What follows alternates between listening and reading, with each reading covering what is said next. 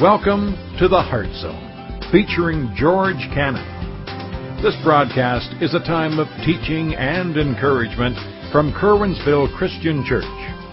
For more information, we invite you to visit us on the web at w w w dot curwensville christian dot org. And now for a message from The Heart Zone. Here's George Cannon. You know, I hope that all of you had a great Christmas celebration, and I, you know, and I also recognize that for some of you, Christmas is not necessarily a great time of year because there are a lot of memories necessarily that are not good, or loved ones who were missed.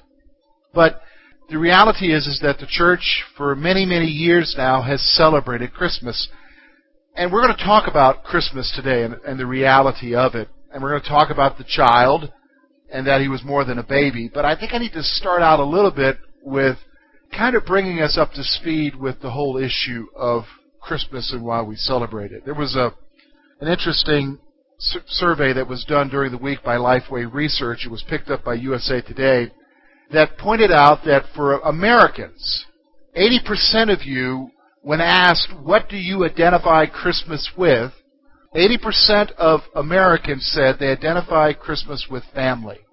Not with Jesus, but with family.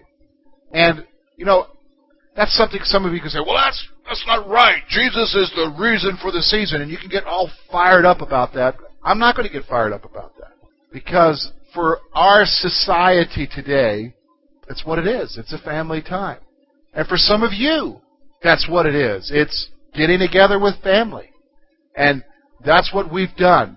And maybe you have done that. I've done that.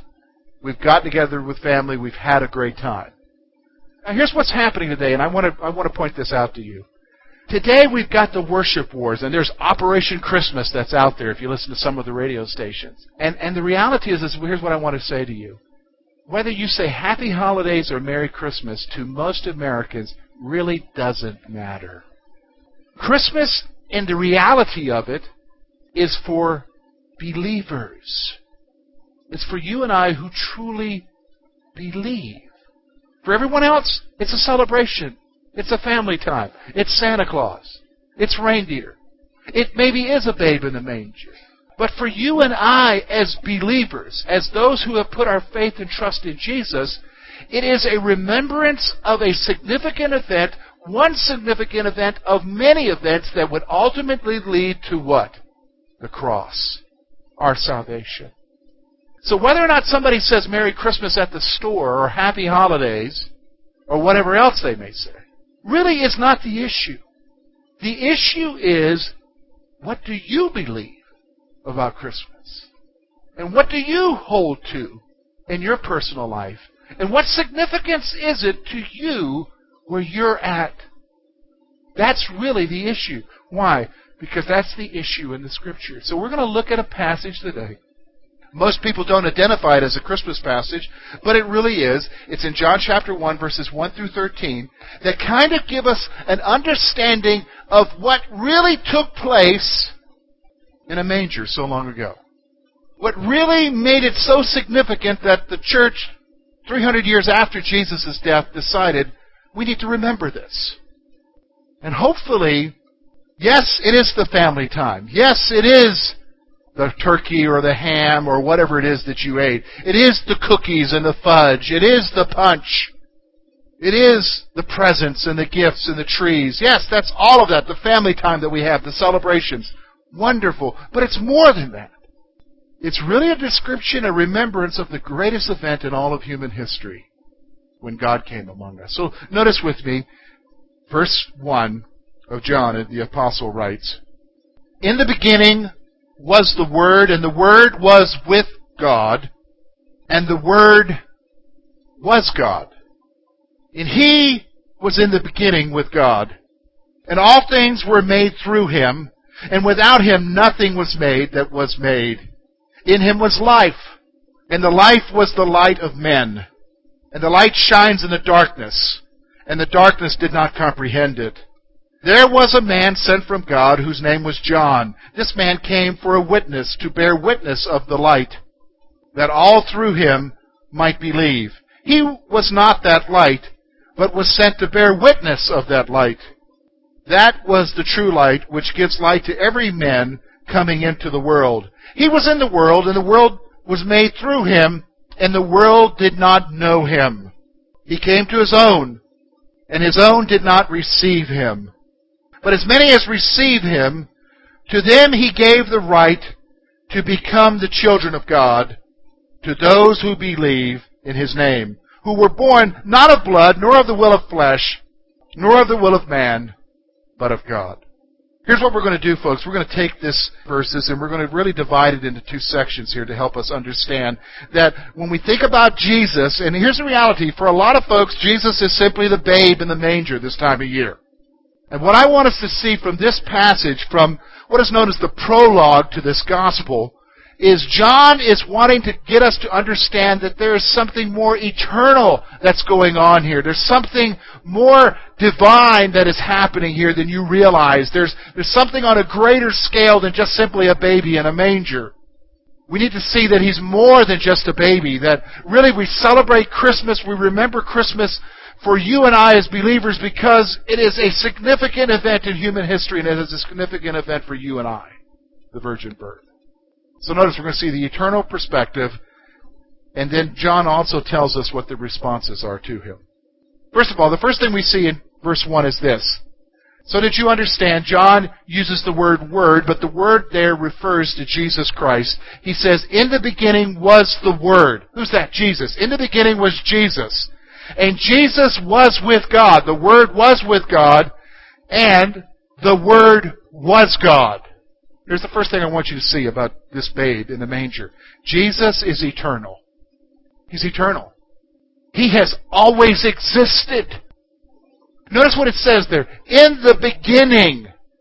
That harkens back, actually, all the way back to Genesis chapter one. Very first few words of Genesis chapter one. In the beginning. Jesus has always existed. In fact, if you go throughout the New Testament, he's given many titles. One of the titles that he's given is the first and the last, the Alpha and Omega. He has always existed. He's eternal. But John takes it one step further. He talks about, number one, that he, in the beginning was the Word, in the beginning was Jesus. He goes on to the next part of that verse says, and Jesus, the Word, was with God. So what's that talking about? He's talking about that this Jesus has always had a relationship with God the Father. He's had a relationship, was with God, but he goes one step further and he says this, it's just not enough to say that he had a relationship with God. God, he goes one step further and he says this, and the Word was God. It's not just a babe in a manger. Jesus is God. Now, let's just stop for a moment. Digest that for a moment. Think about that. Chew on that for a moment. Think about it for a moment. The babe that we committed our lives to, the one who went to the cross for us, the one who lived among us and, and the one who lives even now, the reality of it is, is that he is God. That's what he's saying here. John, from the very beginning, starts off telling us right off the bat that Jesus is eternal and that he's God. Isn't that an awesome thought? In fact, the next thing I want you to see here, in fact, that's what my next point is, Jesus is God. Jesus is God. See, this is the stumbling block for many people. This is this is where many people have a problem. It, you know, it's okay if Jesus was the babe in the manger. It's okay for us to, to celebrate that. It, it's okay for us if Jesus was just some teacher. It's it's okay if Jesus was, you know, even just Savior, that he died for our sins, if you want to grasp that reality of it. But to go one step further and say, yeah, he's God, that blows people's minds. They can't comprehend it. They don't want to comprehend that. Maybe the Son of God, that's okay. But to say that he's God, that that's beyond comprehension. In fact, it goes one step further. If you look at verses three and four, look at what it says. And all things were made through him, and without him nothing was made that was made. And in him was life, and the life was the light of men. Here's what I want you to see. The first thing I want you to see there from that passage is this. Jesus is life. He's life. And he goes one step further. He, he goes one step further in his description of Jesus as life. He talks about that this life is light. So you understand the word picture that's going on here? You know, we we need light, don't we? In fact, we need light in the building right now so you can read and so you can see. We need light when it's dark so that we don't bump into stuff and hurt ourselves, because have you ever been somewhere where it's pitch black and you try to find yourself around in there? You know, it, it, it's it's really awkward. You know, like in my house, if you were to come to my house, we don't have a street light out in front of our house for some reason. And so when it's dark at night, it's dark. And when I get up in the middle of the night, I step on cats because I can't see. All of a sudden, woo, there's something there, and it was there, you know. And most of us, that's really a picture of human life, isn't it? Because we, we whether, I mean, just think of it figuratively, we we are groping around, trying to find our way in this world, trying to find meaning, trying to find, let's say it, life, and we're stumbling. And we have no sense of direction. But in the midst of the darkness of our life is Jesus. And here's what John is saying. He's life. He's the life that you're wanting. He's the life that you're needing. He's the light so that you don't have to grope around anymore. And think about the stuff we grope around with because we want life. Let, let's be honest. Let's stop for a moment. Think about it for a moment. All of us here are in pursuit of life. I'm just using that as a generic term for a moment. I want you to think about it for a moment. You think about what it is that you strive after. Is it stuff? You know, for, for instance, we just had Christmas Day yesterday, and, and if you were in the Cannon household, it was a long, long morning opening up all the gifts. It's not because there were many gifts. It's because we opened a few and enjoyed a few. So the first gift was opened, and it was an hour before we opened up the second gift because everybody was enjoying the first gift. And, and it was just a long, drawn-out process. Now, th- it's changing in my household because when I was a kid, when we opened we opened them all up, you know. And, and, and so you, you hear things like, oh, thanks, Dad, thanks for the gift, and that's what I've been wanting. And, and, and I know this because I'm an observer of humanity and I'm an observer of my family. I know that a week from now, there'll be a desire for something else. Everybody know what I'm talking about? And so, uh, why am I using that illustration? Here's what I want you to see. We, listen to me, we are looking for something in our lives, and we're groping around in the darkness, and we're hoping, and, and so we're hoping maybe it's my job that will bring me the satisfaction, or a relationship that will bring me satisfaction, or or this, or that, or family, or kids, or whatever will bring satisfaction. But it doesn't. None of it is life. In fact, sometimes it may be a death, if you know what I mean. Do, do, do you understand? When people people go off into drugs, the, the, you know, the reason for experimenting with them and getting caught in the trap of the drugs is not because, oh, I want to do something that's going to destroy my body. They're wanting something out of it that's going to give them some relief for the moment because they're groping in the darkness and then they're caught in the trap. Same thing with alcohol. Same thing with cigarettes. Same thing with food or sex. And so what you, what John is trying to tell us here in this passage as he's giving us the eternal perspective is that Jesus is life. The babe in the manger is more than just a babe in the manger. He's God. He's eternal. He's life. If you want true satisfaction from your life, if you want abundance in your life, it's Jesus you need to be seeking after. In fact, isn't that what Jesus said? I've come that you may have life, and that you may have it more abundantly. That's what Jesus came for. He's life. And then, see, John goes on, again in verse three especially, he goes on and gives us another perspective of the eternal here that I think is significant that you and I need to digest, and that's this. Jesus is creator. He's creator. Look at what it says. I mean, this is pretty bold. We're not just talking about some simple teacher here. We're not just talking about some simple babe born tragically in a manger. We're not just talking about some pathetic figure from history that ended up getting crucified. We're talking about John is making a claim here that nobody else can. A lot of people just flat out reject and don't want to accept. It's okay. It's all right. Maybe God, maybe, uh, but a lot of people don't. But then you go one step further and you say that He is Creator. Look exactly what John. All things were made through Him, and without Him, nothing was made that was made. That is a very bold statement. What's he saying here? The very reason we exist The very reason why our world exists is because of Jesus. And if there was no Jesus, we wouldn't be here. That's what he's saying. Well, you say, well, it's a pretty messed up world he made. Folks, what he made was perfect. The people who messed it up was us. Do you understand? He's creator. He created you. See, now, all right, let's, let's wrap our mind around it. Let's stop for a moment. Let's wrap our mind around the four things we've just talked about real quick here. Look, notice what it says. He's eternal. He's God. He's life. He's creator. This is the Word. This is Jesus Christ. This is who He is in reality. And, and, and what I want you to see is, look with me what it says there, verse fourteen.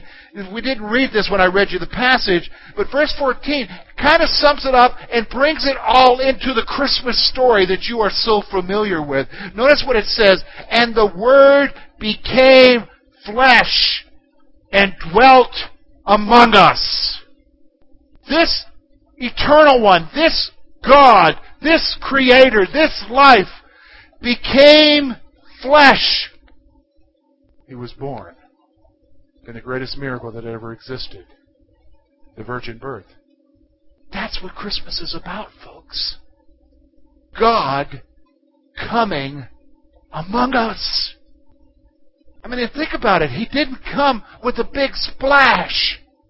I mean, think about it. I mean, For, for us as humans, if we want to make a show and we want to show up and we want everybody to know we're there, it's a big splash, isn't it? It's like a big entrance. He didn't do that. Of all the things He chose to come as among us as a baby, a helpless baby. That's the eternal. That's the reality. But I want you to see something else here. John, right off the bat, and this is so true in the Gospels, because whenever you see the portrayal of Jesus, whenever you see the reality of who He is, there are always going to be responses. It sounds like something we've been talking about a lot lately, isn't it? There's always going to be responses. So even right here in these first few verses of John chapter one, he shows us right off the bat that there are responses to the whole reality of who Jesus is. And we actually see four things here that I want you to see. Number one, Jesus can't be grasped. Look at verse five. And the light shines in the darkness, and the darkness did not comprehend it. What's going on here?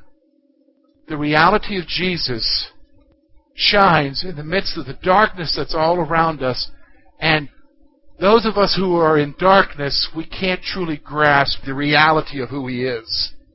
He can't be grasped. And I think that's so true for even some of us who are Christians who've been in church a long time. If you really thought about it, if you thought about all that you ever learned about Jesus, you don't truly grasp who He is. I don't. Because we can't understand. I mean, think about it for a moment. I, I mean, let's just talk about the Christmas story. Let's wrap our brain around the Christmas story for a moment. A fourteen-year-old virgin, Mary, conceives a child born of the Holy Spirit without human relationship. She gets pregnant. She bears a child, never knowing a man. God born in a babe. We just don't think stuff like that up on our own, do we? I mean, if you think about it, the whole concept of it is beyond... I mean, there are better fairy tales than that. I mean, you're laughing, but you understand what I'm saying. Here, let me add to it. Then He lives a perfect life, He's rejected by men, and He then is crucified so that you may have forgiveness of sins. Here's what the Apostle Paul says about it in First Corinthians chapter three. That the wisdom of God in the cross is foolishness to men. This is what John is saying.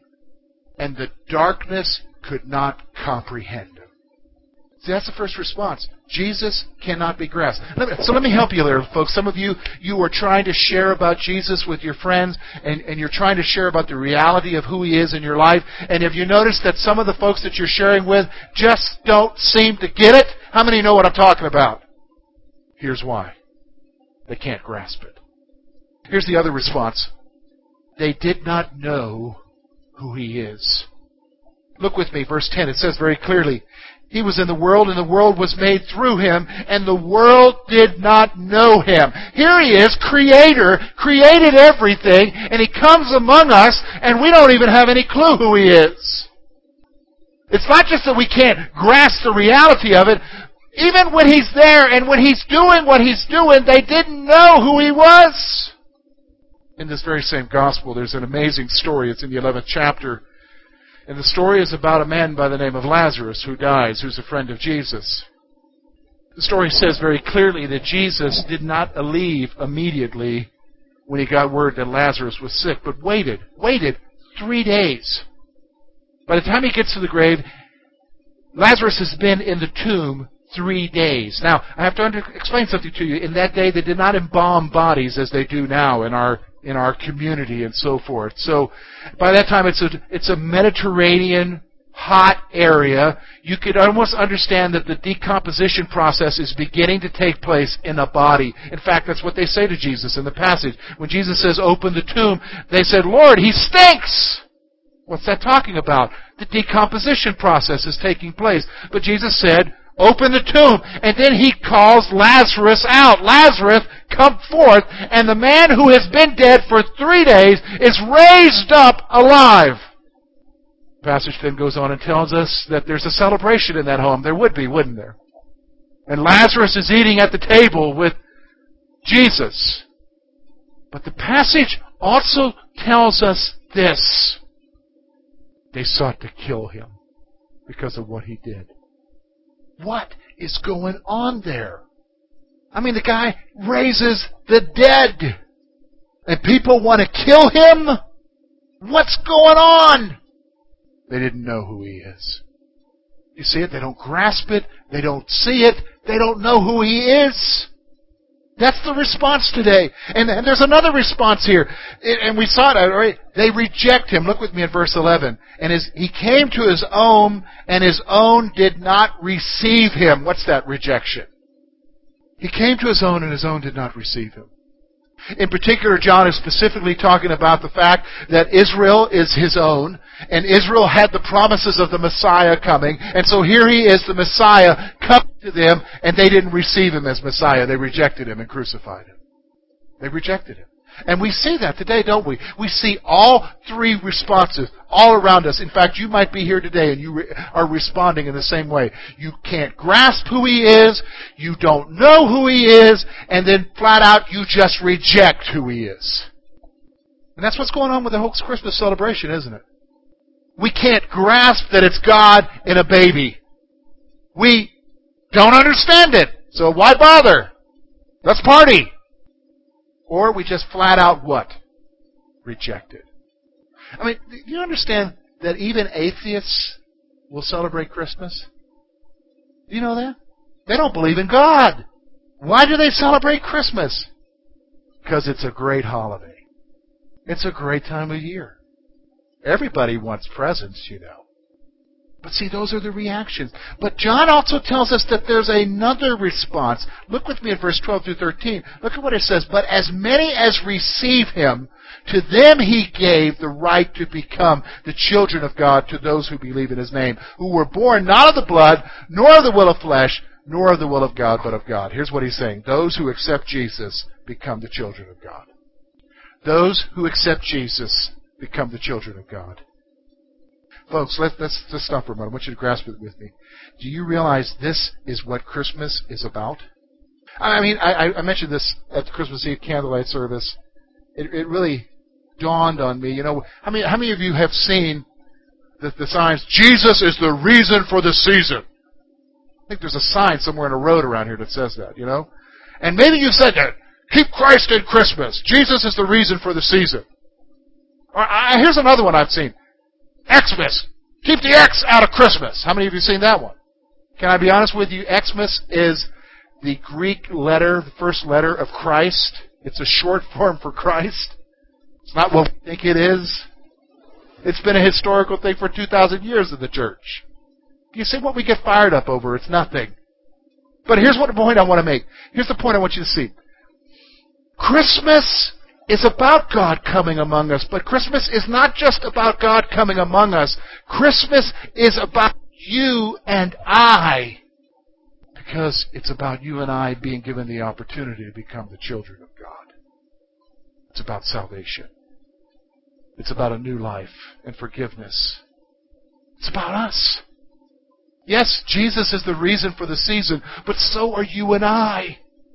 Because without you and I, the desperate condition that we're in because of the sin in our lives, there would have never been a Christmas. There would have never been a cross. Here's what he's saying. Those who accept Jesus become the children of God. You say, okay, George, I don't know how to take some of this stuff. You've blown my concept of Christmas a little bit today, but how do we wrap this up? Here, let me give you three thoughts. Here's the first question. What does Christmas mean to you? What does it mean to you? Is it family gatherings? Is it fudge? Is it, for me, the big cheese ball? What, what is Christmas to you? Is it babe in a manger? Is it family and the gifts and memories, traditions? I mean, what is it? Or is it something so much more than that? Is it the concept that is totally beyond your comprehension? I mean, even for me, the virgin birth, I can't explain that to you. Uh, God coming in human flesh as a baby, uh, yeah, I grasp it by faith, but to to be able to truly understand that, I can't. What is Christmas to you? Is it the first event in many that would lead to the reality of your salvation? What is it to you? Now, let me just stop for a moment. That's really what the issue is about Christmas. It's not what everybody else who doesn't know Jesus thinks about it. Can I help you understand that? Because Christmas is not about what everybody else thinks and whether or not it's a celebration time or a holiday for him. That's really not the issue. Christmas is what you think if you know him as Savior. Do you understand? So don't get hyped up. Don't get worked up. What does it mean to you? In fact, you know what? If it truly meant what it's supposed to mean to you, it might actually influence others around you to grasp the reality of Jesus. Do you understand what I'm saying? Fussing at some clerk about saying happy holidays doesn't influence anybody into the kingdom. The issue is, what is it to you? What does Christmas mean to you? So then, I guess the next question is a natural question. What's your response to Jesus then? What's your response to him? And then finally, for all of us here, whether you are making that decision or not, the reality is, is you need to embrace Jesus. You need to embrace him and embrace the light. You need to embrace Jesus. Thank you for being with us this morning. And we trust that today's message has been both challenging and an encouragement to your heart. At Curwensville Christian Church, a warm welcome is always extended to you. We're located at seven hundred State Street, Curwensville, Pennsylvania. For more information about our ministry, please visit us on the web at w w w dot curwensville christian dot org. Now, on behalf of George Cannon and the entire church family, we hope that you will look to the Heavenly Father in all that you face this coming week.